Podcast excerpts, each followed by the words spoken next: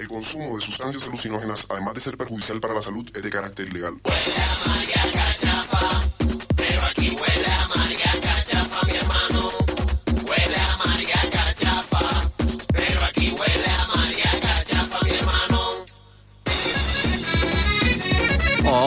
Hola, ¿qué tal? ¿Cómo va? ¿Todo bien? Lore, ¿cómo va, Diana? Hola, hola. Hola a todos, ¿cómo están? Muy Bienvenidas. buen Bienvenidas. Bienvenidos a nuevamente Canates, informando, testeando la, la actualidad del cannabis. Qué bueno, qué bueno. Testemos entonces. ¿Cómo están, chicas? ¿Cómo les trata el frío? Qué bueno escucharlas por lo menos desde el mismo lugar. Eh, ¿Cómo llevan? ¿Han mejorado? ¿Cómo va eso? Bien, bien. Luchando contra el frío ahí con el ponchito, todo, pero bueno, ya mucho mejor, por supuesto, de salud. Y bueno, vamos Acá, a recordar siempre, acompañados con cuídense. café. Cuídense mucho y bueno, arrancar la mañana así con un cafecito también calientito para arrancar con todo este último día de, de la semana. Vamos. Y bueno, hoy queríamos hablarles un poco y charle, que charlemos acerca de, porque veníamos viendo todo lo que es información dura. Hablamos de control de calidad, sistema endocannabinoide, cómo es que el cannabis influye en nuestro cuerpo, como un montón de información que por ahí deja a las personas como, bueno, y si yo quiero aprender de esto más, ¿qué hago?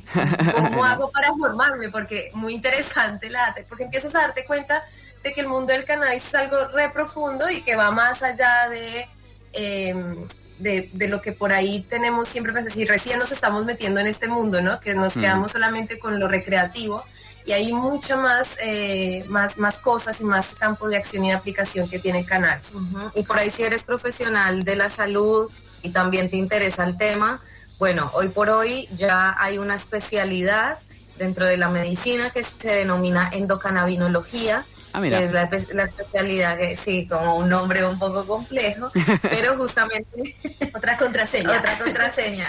Muy buena, muy buena contraseña. Hay que ponerle números nada más. Claro, 2022 y Claro. ya te queda una buena contraseña. Eh, y bueno, y esta especialidad lo que hace es estudiar a profundidad las modulaciones del sistema endocannabinoide y cómo podemos estimular ese sistema a través de una terapia con fitocannabinoides. Mm. Eh, y bueno, y la implicancia que esto tiene y demás. Por ahora, la especialidad como tal no, no está instituida como una especialidad, si bien ya tenemos como un posgrado. Eh, les vamos a contar hoy un poco qué nos ofrecen las universidades argentinas en cuanto a la formación de cannabis medicinal Ah, y perfecto. otras del ámbito privado que tienen bastante información y que se vienen posicionando de, de una forma bastante interesante. Mm. Como decíamos, perdón, la vez pasada, siempre lo que estamos buscando por ahí con estos tips que les vamos tirando es profesionalizarnos, ¿no? Es como darle un pasito más a esto que estaba diciendo Diana, por ahí a los intereses que tenemos, llevarlos como a otro nivel.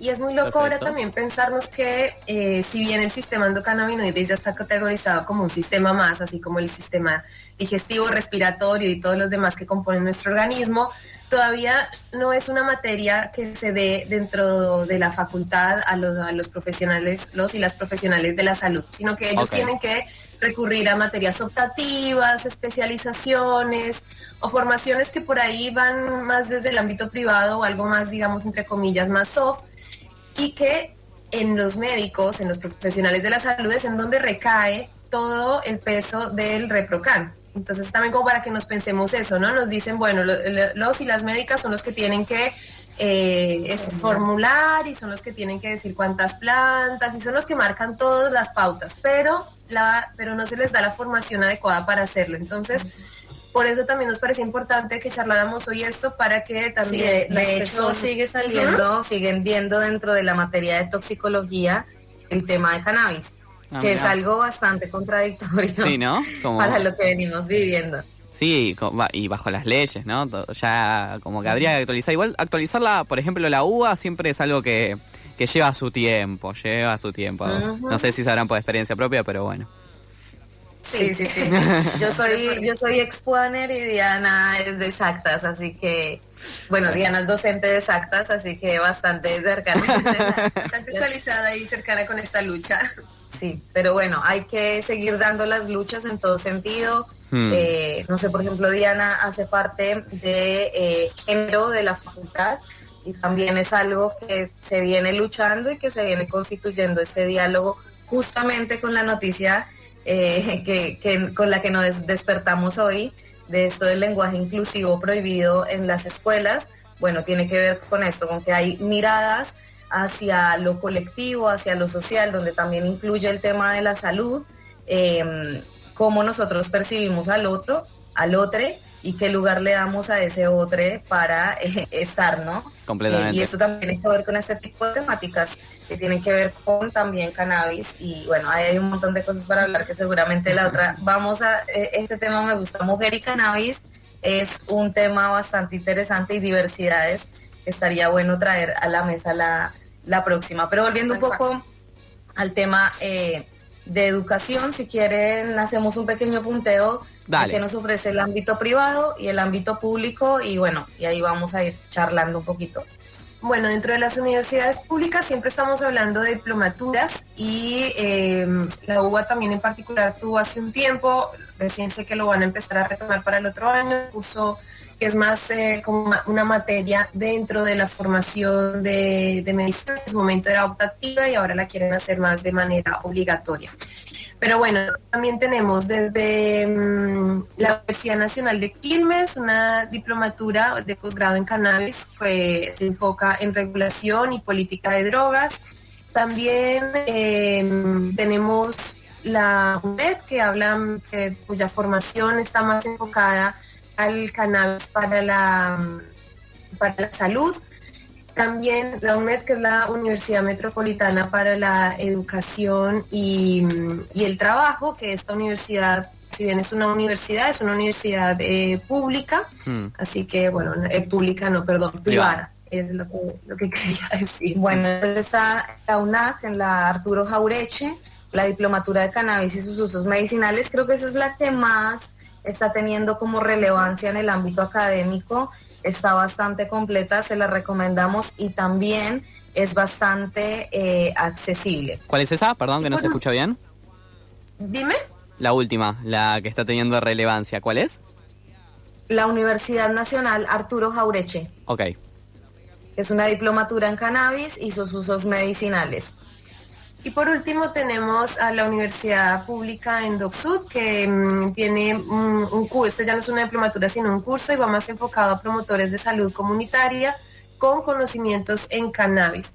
Estas, todas estas formaciones son de manera online, que eso también nos parece como algo muy bueno que nos dejó la, la pandemia, pero nos da la, da la facilidad para que todas las personas que se encuentren en, el, en diferentes sitios del país puedan hacer esta, mm, esta formación. Después tenemos en la Universidad Nacional de Rosario, eh, tenemos el abordaje integral de la planta de cannabis para la salud. Hmm. Después tenemos una diplomatura en formación integral en cannabis desde una perspectiva de derechos humanos. Después tenemos en la Universidad de San Luis una diplomatura de extensión en cannabis medicinal. La Universidad de San Luis está ahora bastante eh, punteando en todo lo que tiene que ver con investigación para mm, desarrollar diferentes métodos de extracción. Están como bastante, o sea, están bastante enfocados en lo que es ese tema, en poner a punto técnicas que sean más sencillas y que puedan llegar a, eh, a, a, ofrecer técnicas de extracción bastante buenas. Y bueno, esto es como la parte pública. Ah, bueno, también está en Entre Ríos la UNER, que da una diplomatura de con perspectiva de derechos humanos también. Y eso sería en el ámbito público. Se las dejamos ahí para que googleen, empiecen a chequear. Y en la próxima vamos a estar hablando sobre las formaciones del ámbito privado y vamos a tener un súper invitado que es Gaby de Educación Canábica, que es una plataforma que se viene posicionando bastante interesante del ámbito privado. Así que nada, nos lo dejamos ahí para la próxima. Hoy estuvimos Dale, cortitas, perfecto. pero Genial. nada, se vienen cosas Cortito pero fuerte. ahora, y me deja Entonces, para conecta.